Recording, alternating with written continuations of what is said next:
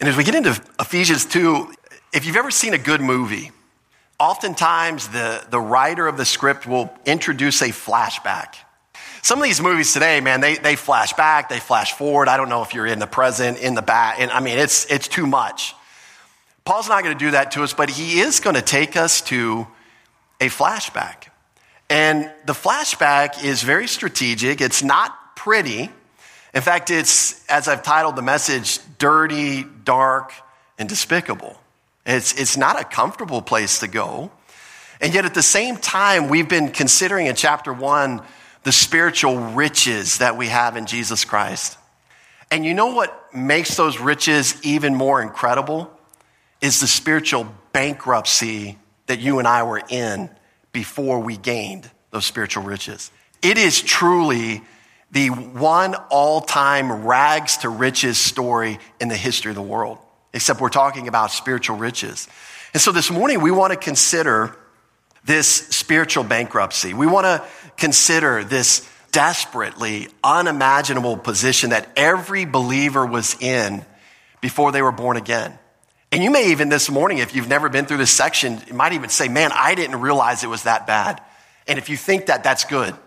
Because that's what this section's designed to do. It's flashing us back. And you know what? It, it's like Paul, uh, even though he's flashing back, he cannot get away from the truths of chapter one.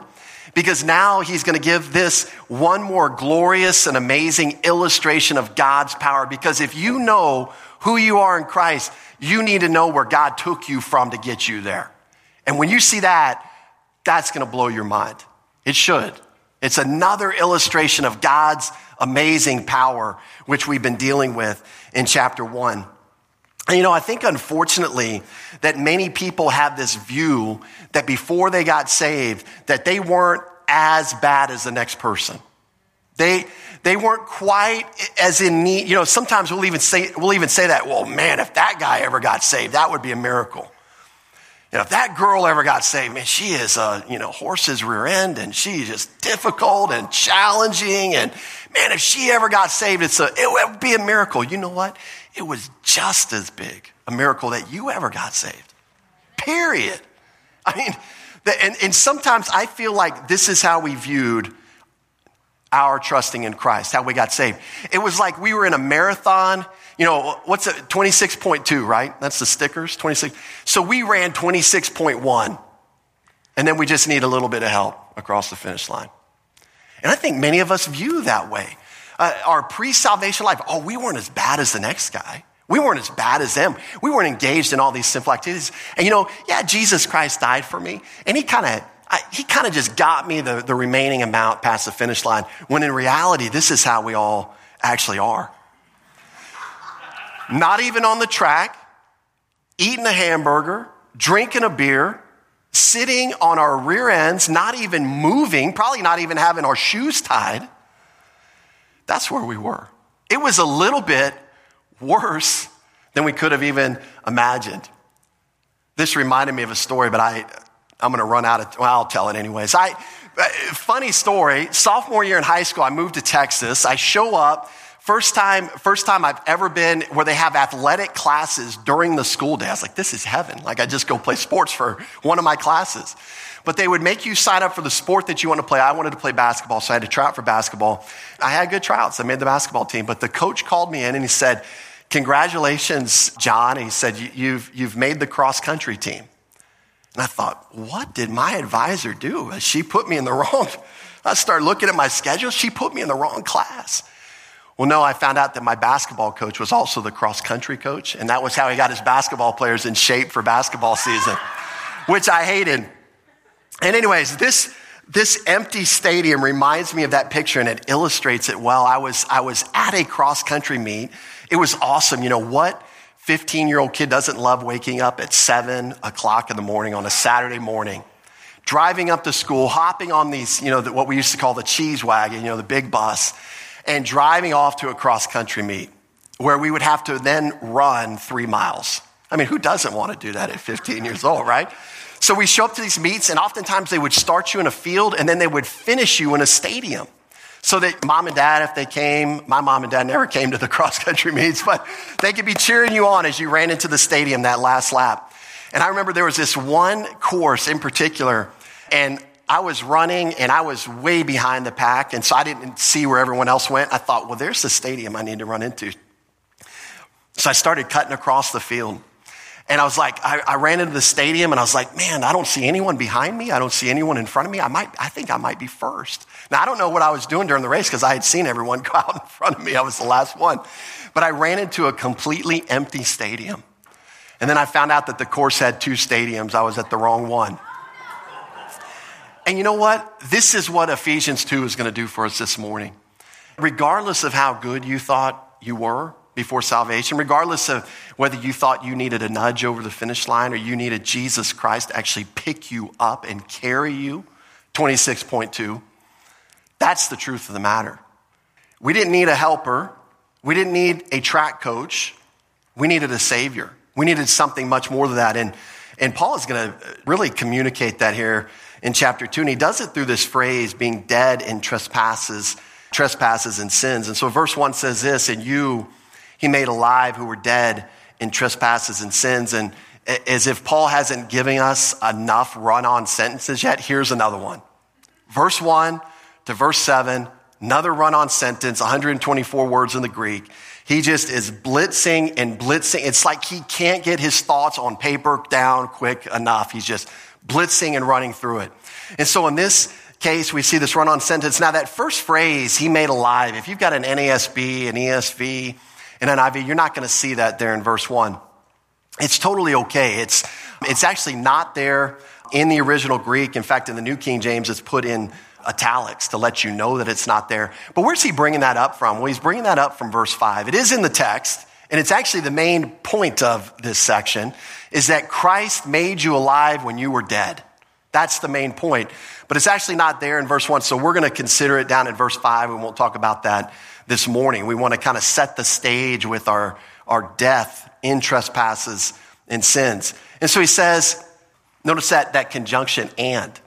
Another one of those unfortunate chapter breaks in the Bible. It's a continuation of what we've been looking at in chapter one. But what we're going to see here is it's a, it's a contrast.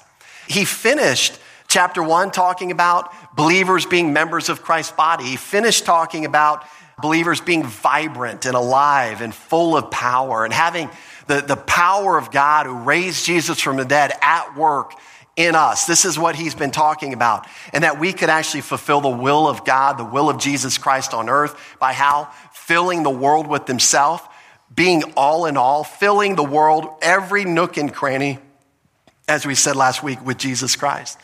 So we come off this like incredible high. We're, we're on the mountaintop of high, if you will. Exciting. And this is why Paul's going to now go back and give us a flashback. And guess what? You weren't always on the top of the mountain. I, I, love the, the song we sang leading in this morning, Graves into Gardens, right? He's the God of the mountain. We've been looking at that in chapter one, and now we're going to look at He was there in the valley for you too. In fact, He was the one that, if we could just use illustrative language, He was the one that picked you up and carried you to where you needed to be, to the top of the mountain. And you know what? I will never climb Mount Everest but if someone wants to carry me on their back and take me up there, I'll go. I volunteer for that trip. And you know what? And that's what salvation's like. Jesus Christ taking you on his back and taking you to the peaks. But before we get there, we have to see that he is talking about this dark and despicable past of every believer, dead in trespasses and sins. What does that mean? It's a, it's a great question. You know, we typically, when we think of death, uh, we think of a loss of life. We think of to be lifeless. We think of inactivity. This is typically what we think of when we think of the word dead. No life, no ability, no activity, dead. However, we know for a fact this cannot be what Paul's talking about here. Now, how do we know that? Because if this is what we're talking about in verse one, it's a pretty lively corpse when we get to verse two. It's actually doing things. In fact, he begins to take this phrase, dead in trespasses and sins, and he begins to explain how active we were in this state. So it's not lifeless. It's not non activity. It's not you can't do anything. That's not what it's talking about at all. It's simply saying that we are dead spiritually dead, separated from the life of God. And this is what he's going to build off of once we get to chapter five. And this is what we have to remember. And I'll probably say this a bunch, but it's probably good for us to hear it over and over and over again. Jesus Christ does not just give life, he gives himself. He is life. He is your eternal life. He's not just doling out playing cards and you're like, oh, sweet, I got the ace card, I got life. No, Jesus Christ himself is life. He's your source of life. You are united with him. You were dead in trespasses and sins. You were united in Christ and you were raised to newness of life. That's how you're alive. That's how you have eternal life. This is why you can't lose eternal life because you can never be severed from Jesus Christ. This is why it's so important to understand. This isn't just God doling out things and then taking them back if you misbehave. No, God is all in. He has connected you and united you with Jesus Christ. That's what we're going to find out about next week, verses four, five, and six. So he's not talking about, you know, non activity. In fact, this quick flashback is going to give us perspective, better perspective and appreciation for what you have in the present. Looking back to where you came from is going to, is designed to give us more of an appreciation for what we've got right now. And that's, I think, the goal of Paul. So, in contrast to being made alive, we're going to see in verse 5, this deadness spoken of must refer to spiritual death. Remember, death by definition is separation. And what that means is simply this is when you and I were born, physically into this world. We were born separated from God. We were born spiritually dead. We had no spiritual life to speak of. We were separated from God. And that's why what he accomplishes in Jesus Christ and what he's going to go on to teach us in chapter two is that he took you and he united you to the very source of life. His name is Jesus Christ. His name is Jesus Christ. It's always centered in a person. Thus, to be spiritually dead means to be separated from God who is spiritual life. And so being a part of Christ's body or being, before being a part of Christ's bodies, we were living in a state of spiritual death. And it had certain activities associated with it. And that's what we're going to look at this morning. And the activities could be summarized by this picture and by this statement. I think every mom and dad of little boys in history has a picture like this somewhere. This is what they do. This is what they, and not just little boys, I mean, little girls too it's a mess. And this is what Paul's going to go on to say. Look at, look at how he words it in verse 1. Go back to your, to your Bibles. And you who were dead in trespasses and sins, dead in the sphere, if you will, of trespasses and sins. And not only that, but Paul actually even brings more attention to it. It's emphatic. He, he's making this sphere emphatic by articulating trespasses and sins. The trespasses these sins. He's bringing attention to this, that this is the fear in which we functioned. Trespasses, you know, a lot of people will make, try to make a lot of distinction between these two words, and there's, there's a little bit of a distinction in meaning, but there's not a lot of distinction in, in, in the words themselves. Trespasses refers more to a violation of moral standards, and it represents a general moral failure. This word does not necessarily excuse one of being culpable or responsible. A lot, and in fact, if you jump down to verse um, five, it's the same exact word there, translated in some versions, transgressions. Know, typically when we talk, when we talk about transgressions, when we use that word, we typically think that someone knew the standard and then they intentionally broke it. And sometimes that's true. Sometimes that word is what's represented here. But sometimes it can be an accidental breaking. It, it, it's either voluntary or non voluntary, depending on the context. Sins is the same way, although sin emphasis here on this word is more of a missing the mark or the standard. Again, it could be intentional. It could be like you, you, know, you thumbed your nose at, at God's standard and you went after it, or unintentional. The point is, is that the mark or the standard was missed. In order to further develop this, this contrast, Paul is going to describe in detail for us in the next couple of verses how, how bad spiritual death really was. He's going to describe why no reform would do. And this is what, this is what unbelievers over the world in every religion don't understand because they think they're not so bad if they can just get gooder and just do more better things. And they stop doing the bad things that they can somehow appease and please and obtain a righteousness equal to God's or that God would, if, if he just had, uh, if he just knew my heart, you know, I don't want to be bad. I want to be good. Then God would look at my heart and accept me. This is the problem that they don't understand. It's such a precarious situation because they have no spiritual life. No amount of reform, no amount of effort could ever give it to them. They need life infused from an outside source. That's what they need. It is impossible by human standards, but praise God, it's possible by divine standards. By divine plan, God put it all together. But this is the situation they need to understand. And, you know, I, I, I heard this illustration from somewhere, but it's like some people think that they were, in terms of a beauty contest for righteousness, and that they were, they were entered into the beauty contest and they were just like one crooked tooth away from winning it all. And it's like, man, if I could just get into a dentist and he can just fix that tooth, I'll win the beauty pageant. And what we don't understand, it's just the opposite. It's like somebody puts you on a tall tree in the Amazon jungle and you literally hit every branch on the way down. Beat up, torn up, bruised up, busted up, ugly as sin, if I could use that phrase. Not even close to winning a beauty contest, and yet so many people think that's where they were. So many people think that's how they how they approach God, how they got just barely across the finish line. I remember hearing about a lady that one time was sharing her testimony, said, Yep, I got saved. Just got saved. I went to this conference, I got saved. And somebody asked her, Well, I forget her name, but she, they said, So when did you realize you were a sinner and deserving of going to hell? And she's like, Psh, What are you talking about? I'm not a sinner. I, I never deserved to go to hell. And right there in that statement, you realize she probably didn't understand what was going on. She, they probably herded her up front. She probably raised her hand, prayed a prayer, didn't even know what she was saying. Didn't understand the necessity of the death and resurrection of Jesus Christ. And so we see this. So when it came to righteousness, we were an absolute undesirable. Undesirable.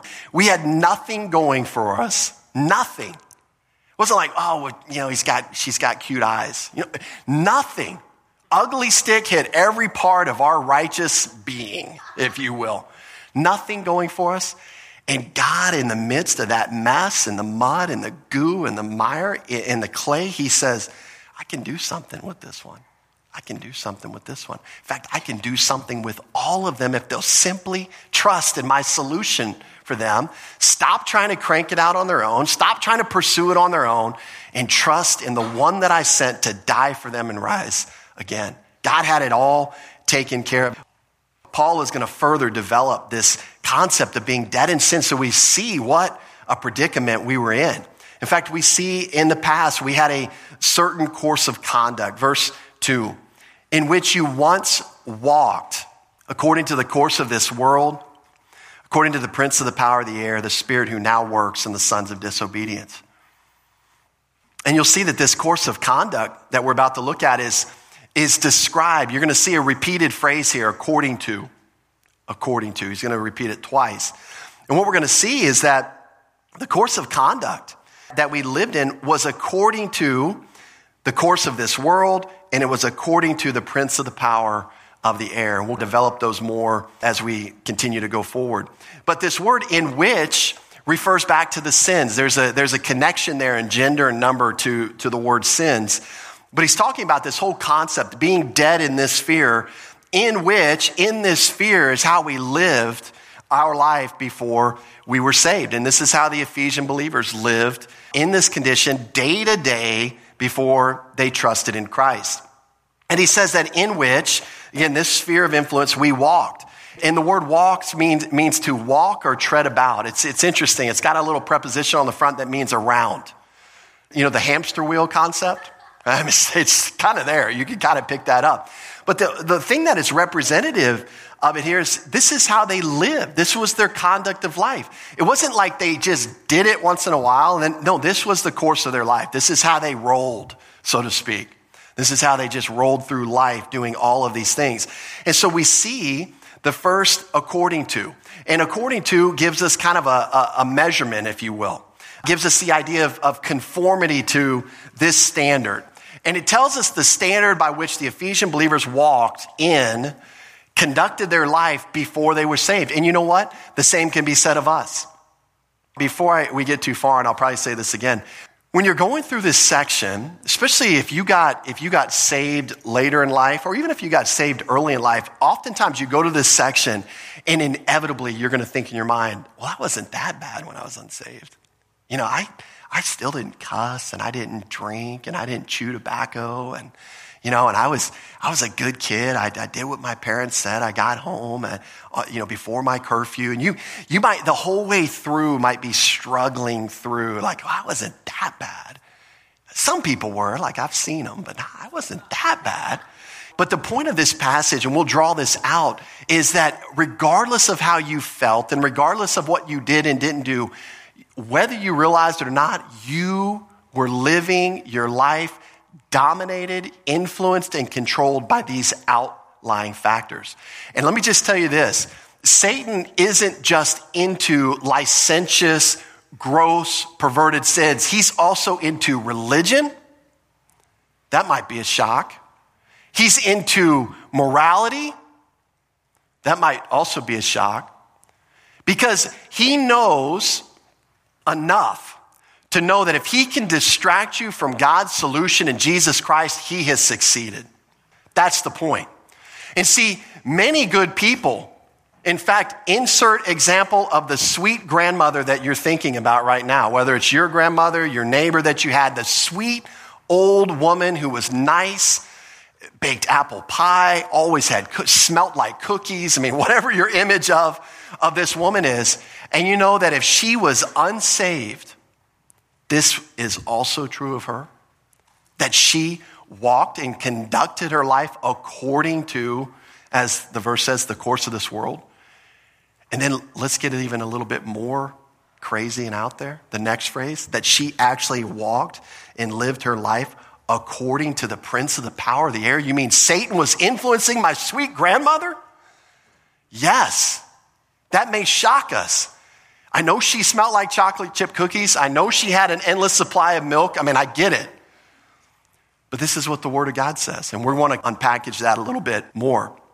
Paul uses this, this Greek word, aion, for course, which denotes an age or a time duration that belongs to this world.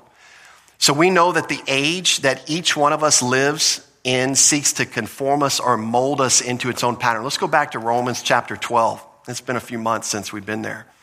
Romans 12, 2. And you may remember this from then, or you may not, and that's totally fine. This is why we're going there. Romans 12, 2, it says, Do not be conformed to this world, but that word world is our word age. Okay, it's the word course in Ephesians 2. It's this idea of time duration that belongs to a certain time period. And notice this do not be conformed to this world, but be transformed by the renewing of your mind that you may prove what is that good and acceptable and perfect will of God. And you know what that tells me is as Paul's writing to believers in Romans, it tells me that you and I can still be shaped and molded and fashioned according to this age. We can still be influenced by the world, the age that we live in, whether that is influence toward sin, influence toward religion, influence toward a, a manner of thinking and approach to life. It is constantly this world system trying to mold you, shape you, form you, pressure you, squeeze you, drive you into a mold where you as a believer would be ineffective for Jesus Christ. That's the goal. And you know what? The world, the age that we live in is very successful as we look around. And even as we look in the mirror, let's not get it too far out there, right? Even as we look in the mirror, we see how successful the world, the age that we live in has. You know what? When you were unsaved, you didn't even have a shot. you were shaped, you were molded, you were fashioned according to the age that you live in. And you know, for, for Paul's readers, they were formerly unbelievers living in Ephesus. They were living in a Roman world, that, that time period of the time, and they lived just as any other unbelievers lived. They lived exactly the way that any other unbelievers live. what's fascinating about that is it's, it's kind of sad. It's kind of disgusting. But the, the age that they lived in was highly pagan, was highly idolatrous, and was a sexually immoral culture. Highly off the charts. I, I mean, I know, I know we think the culture in America is getting bad, and it is going downhill, no doubt about it. It, it held no candle to this. It held no candle to this culture. What's also fascinating about it is these Ephesian believers were, as Paul's writing to them, they're roughly two to, two to six years old in the faith, the, the older ones who had trusted Christ early on in Paul's ministry in Ephesus. So he's going back to a memory that's probably still fresh and vibrant in their minds, probably something they're disappointed in, disgusted in with themselves. Those of us that either got saved later in life or, or started taking spiritual things serious later in life, we could go around the room with you and we could talk about the things that we are disgusted with ourselves for doing, that we are disappointed that we did, that we engaged in. It's almost, it's almost embarrassing. It would be embarrassing if they put it up on a big screen. You know, many of us would never come back to the church. We'd be so embarrassed to show our face based on the life that we had lived. And you know, for the Ephesian believers, this is exactly where they, where they were. They had engaged in some pretty wild and crazy stuff. And, and you might say it this way they, they, know, they know what kind of ditch they were pulled from when they trusted in Christ. They know what kind of hole they were brought out of when they trusted in Christ. They knew it. It was fresh in their minds. And that's why when you see this flashback and then you go back to chapter one and you compare it, you're like, oh my God, he is incredible. I cannot believe he took someone like me and he did what he did for me in chapter one. It ought to just blow our minds. And I think it did that for the Ephesian believers. It's also important to know, and I mentioned this, not all people live according to the licentious age that we grow up in. Not all people do that. Some people live according to the religious age of the world. The moral age. Maybe you grew up in a family that had strong moral values, but they didn't. They didn't take you to church. You didn't trust in Christ. They, they didn't even talk about Jesus Christ, but they were like really good Americans, good patriots, and they, and they laid down the law. They taught you hard work. They taught you, you know, et cetera, et cetera, all these good moral values. And so you grew up according to that age. But you know what? If morality and religion are bought into apart from Jesus Christ, they will distract you from Jesus Christ, and you could sit in the front row pew or chair if pews are more holy in your thinking. You, you could sit in a pew or a front row chair and you could slide right off your pew into hell if you're trusting in religion, if you're trusting in morality, if you're trusting in being, wanting to be that grandma that's going to pass out cookies in your, in your 80s and 90s, if that's your goal in life, then I'm here to tell you God's got something better. You didn't need reform, you didn't need improvement, you need resurrection life. You need to be attached to somebody that can take you through death, never to die again, and that's Jesus Christ. And this is where Paul is going with all of this, but sometimes we get so uh, distracted. We think if we're living according to the world, that that means we're doing sinful things. And then if we're not doing sinful things, then we're not living according to the world. I got news for you. Every time we walk according to the flesh, we're living according to the world. We, we are being controlled and influenced and dominated by the sin nature. Whether it's manifesting itself in grossly sinful things or not is not the point. The point is, is you are not effective for Jesus Christ when you're out of fellowship with Jesus Christ as a believer. And but as, a, as an unbeliever, they didn't even have a choice. they were just swayed and pulled and molded uh, according to the world. And this is what Paul is getting into. By the way, morality in religion is equally dirty, disgusting, and offensive to God. That may not be true for us. I, would probably rather like a, a cleaned up religious guy sitting next to me than, you know, some bum that's, you know, addicted to, uh, you know, heroin that's going to be, you know, I got to watch my wallet and all. I mean, I get it on a practical level. But from God's perspective, they're both deeply offensive and disgusting. And I don't think we understand that probably to the fullest. I, I even have, as I'm talking, it's hard to kind of wrap our minds around that.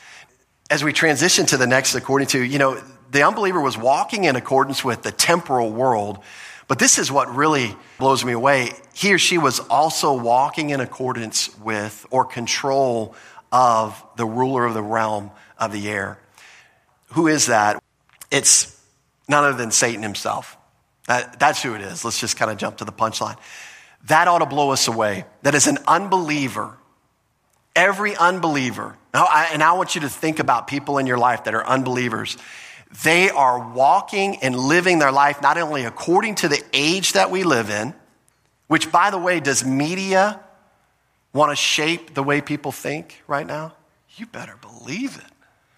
Does, does advertising want to control what you put your priority in? Did all the Facebook uh, pictures of your friend in Hawaii make you want to go to Hawaii? That's what I'm missing in life. A trip to Hawaii will solve everything. And then you go to Hawaii, and you're like, ooh, that didn't solve it. It didn't solve my problems in my marriage. I thought it would.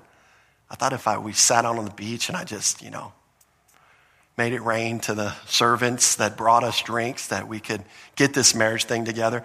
Oh no, another friend, they went skiing in the Swiss Alps. I'll try that. And, we have all these things trying to, to shape and pull.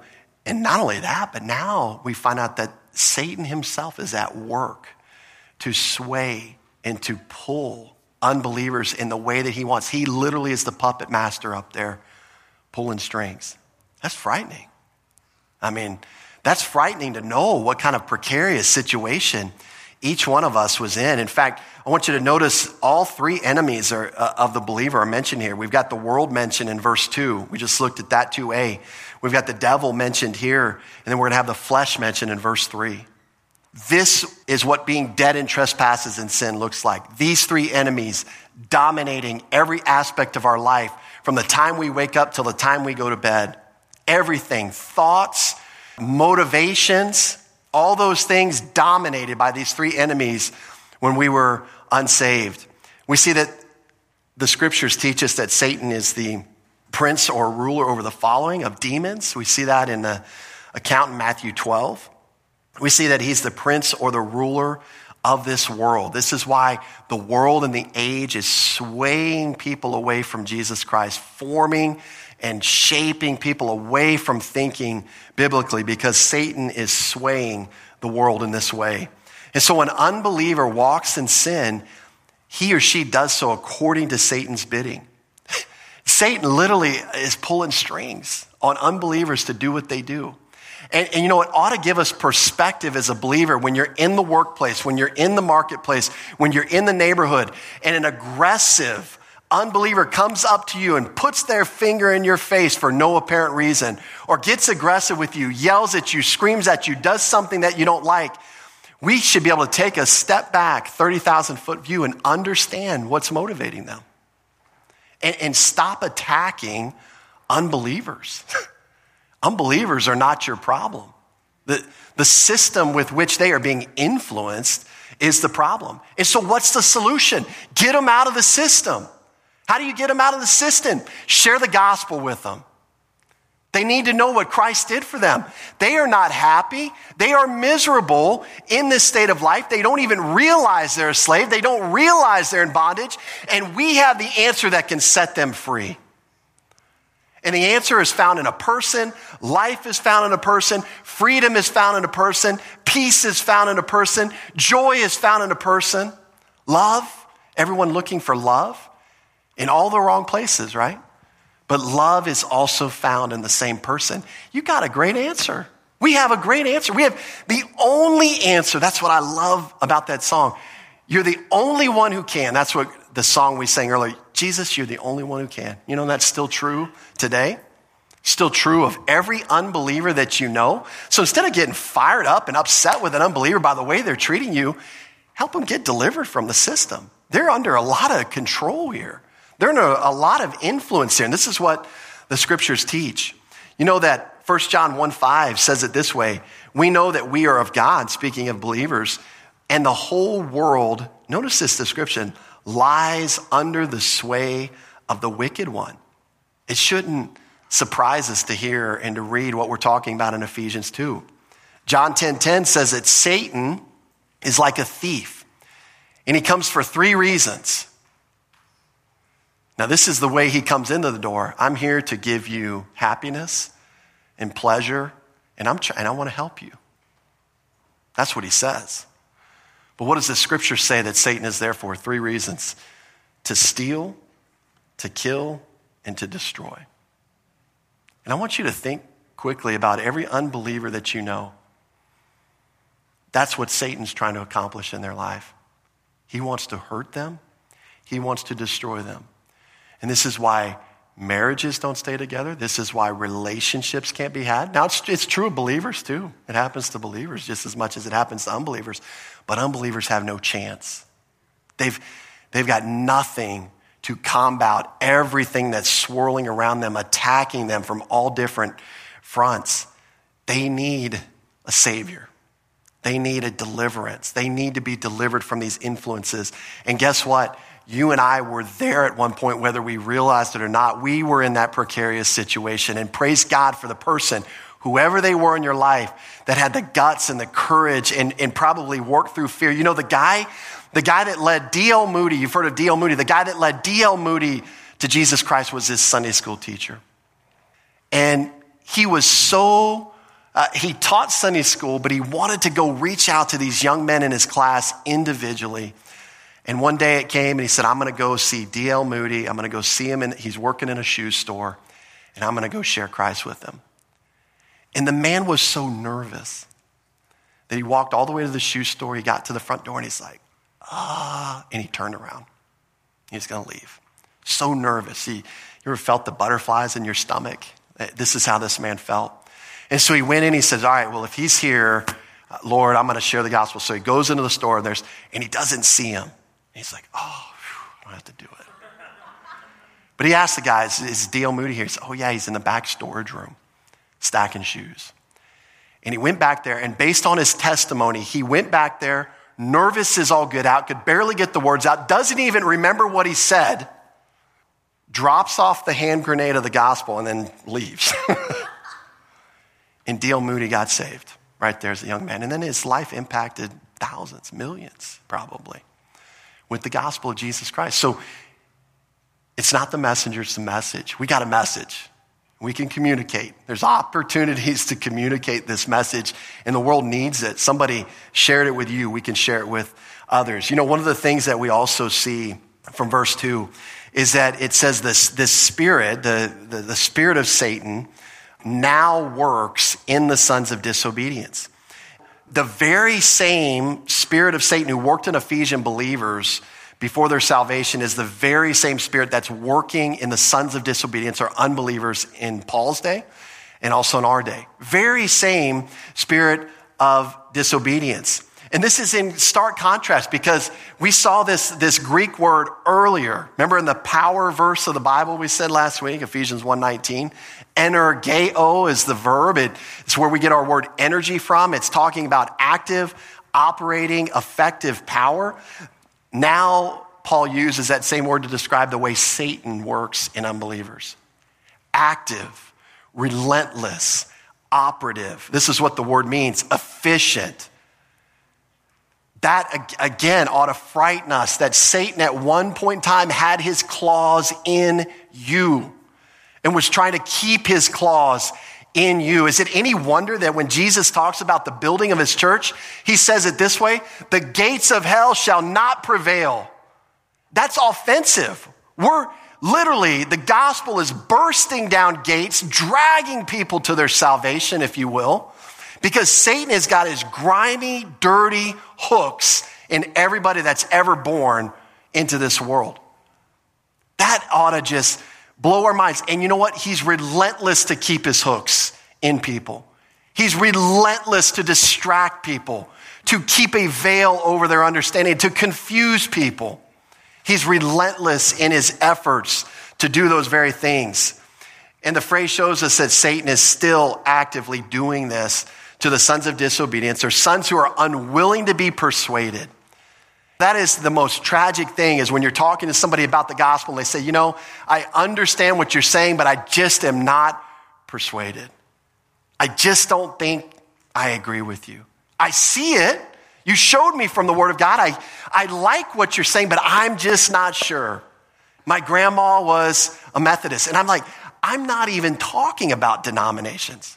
It, denominations, I, who care? I mean, literally, that's the least thing of my importance. What are you going to do with Jesus Christ?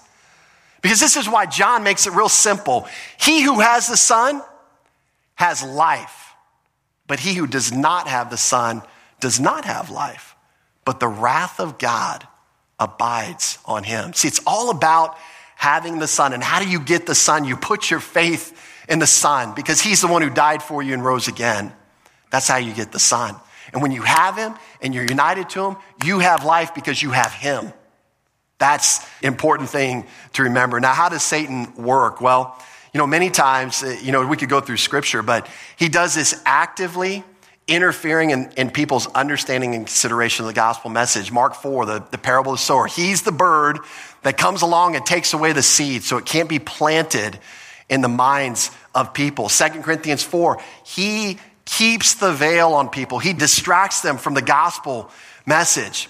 Other times, he actively tries to tempt or to try people with temptations because he wants to trip them up. He wants to kill, steal, and destroy. And how does he do that? Well, he engages them, trips them up into sin, and then guess what? Sin always produces death.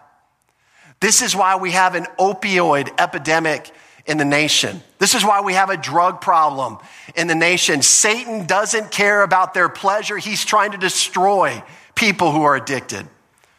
This is why we have a pornography problem. He's not trying to give guys pleasure or trying to provide for them outside of their marriage. He is trying to destroy people. He is trying to destroy marriages. He is trying to destroy children. He is trying to destroy churches. He does not care about you. He does not care about you.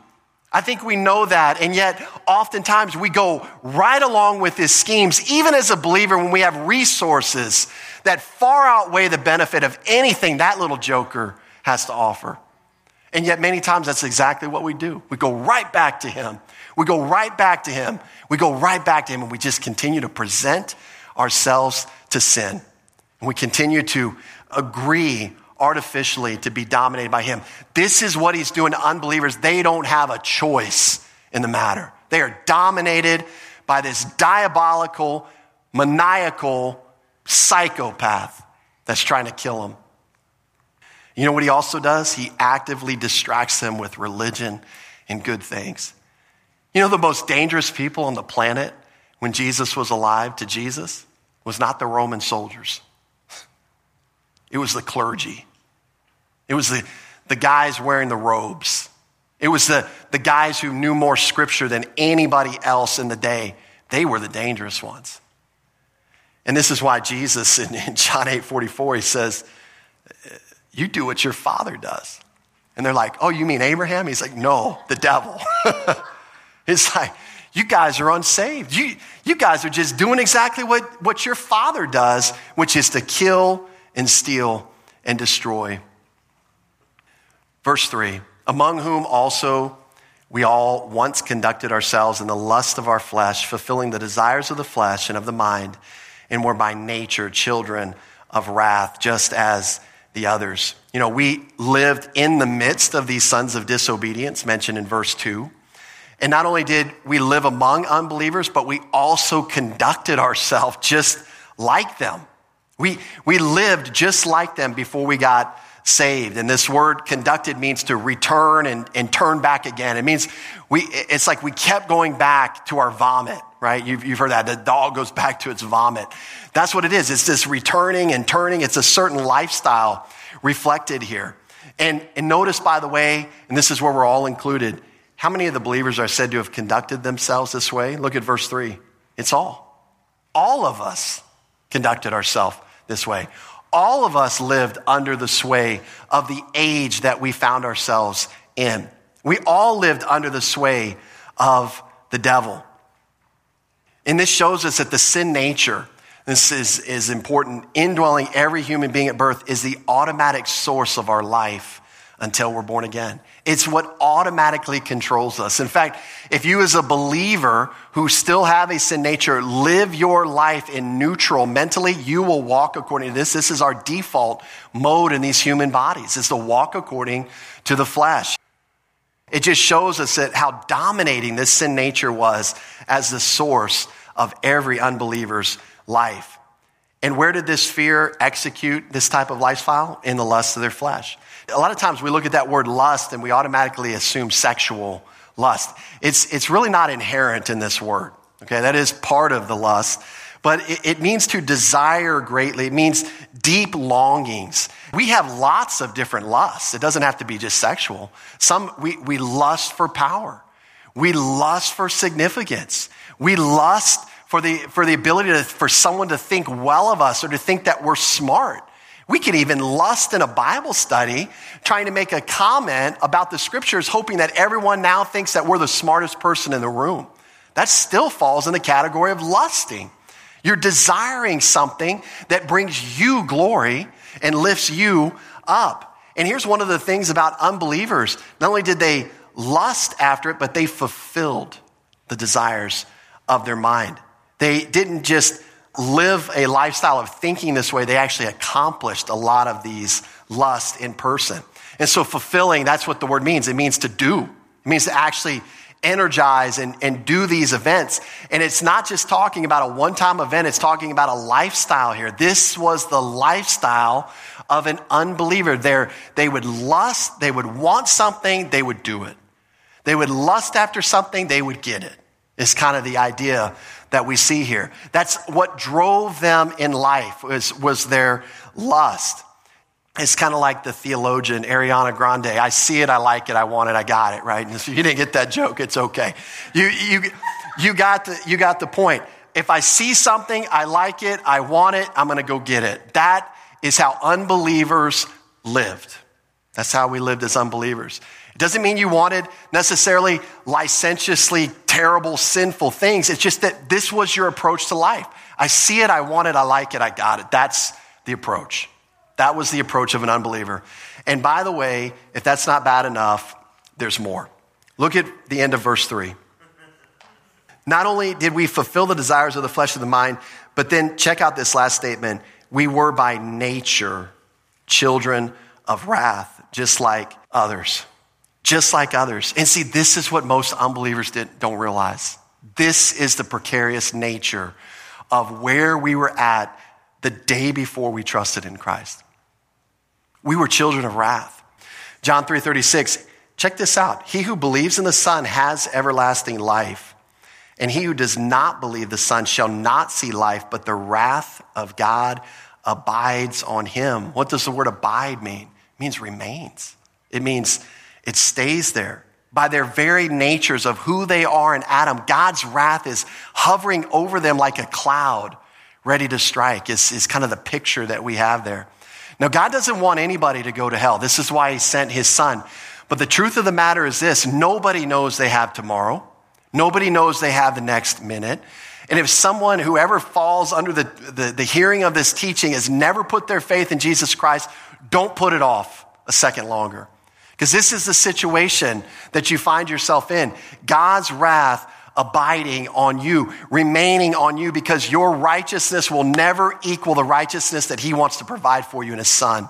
You are dead in trespasses and sins. You need life outside of yourself. You cannot produce life. Only God can produce life, and He's provided it in His Son. We want to close there this morning. But I just want to give a sneak peek because it's, it's so much fun. The very next phrase and the very next verse is our pivot. We can get out of the flashback now to, to see how desperately dark, dirty, and disgusting it was. And then you introduce these next two words, but God, and everything changes. Everything changes. We'll look at that next week. Let's close with a word of prayer. Lord, I thank you for what you have accomplished in Jesus Christ and where you have brought us from. And Lord, for those who have never trusted in you, I pray that this moment they would wait no longer. They would recognize that Jesus died for their sins. He paid it in full so that they would never have to pay that penalty and that you accepted his sacrifice on their behalf by raising him from the dead. And then for those of us who have trusted in Christ, Lord, may we just really see the value and appreciate the way that you have worked to bring us from such a, a, a low depth of lowness up to a depth or, or a, uh, just a incredible heights in Christ, and that we might appreciate and value what you've done even more. And we pray this all in Jesus' name. Amen.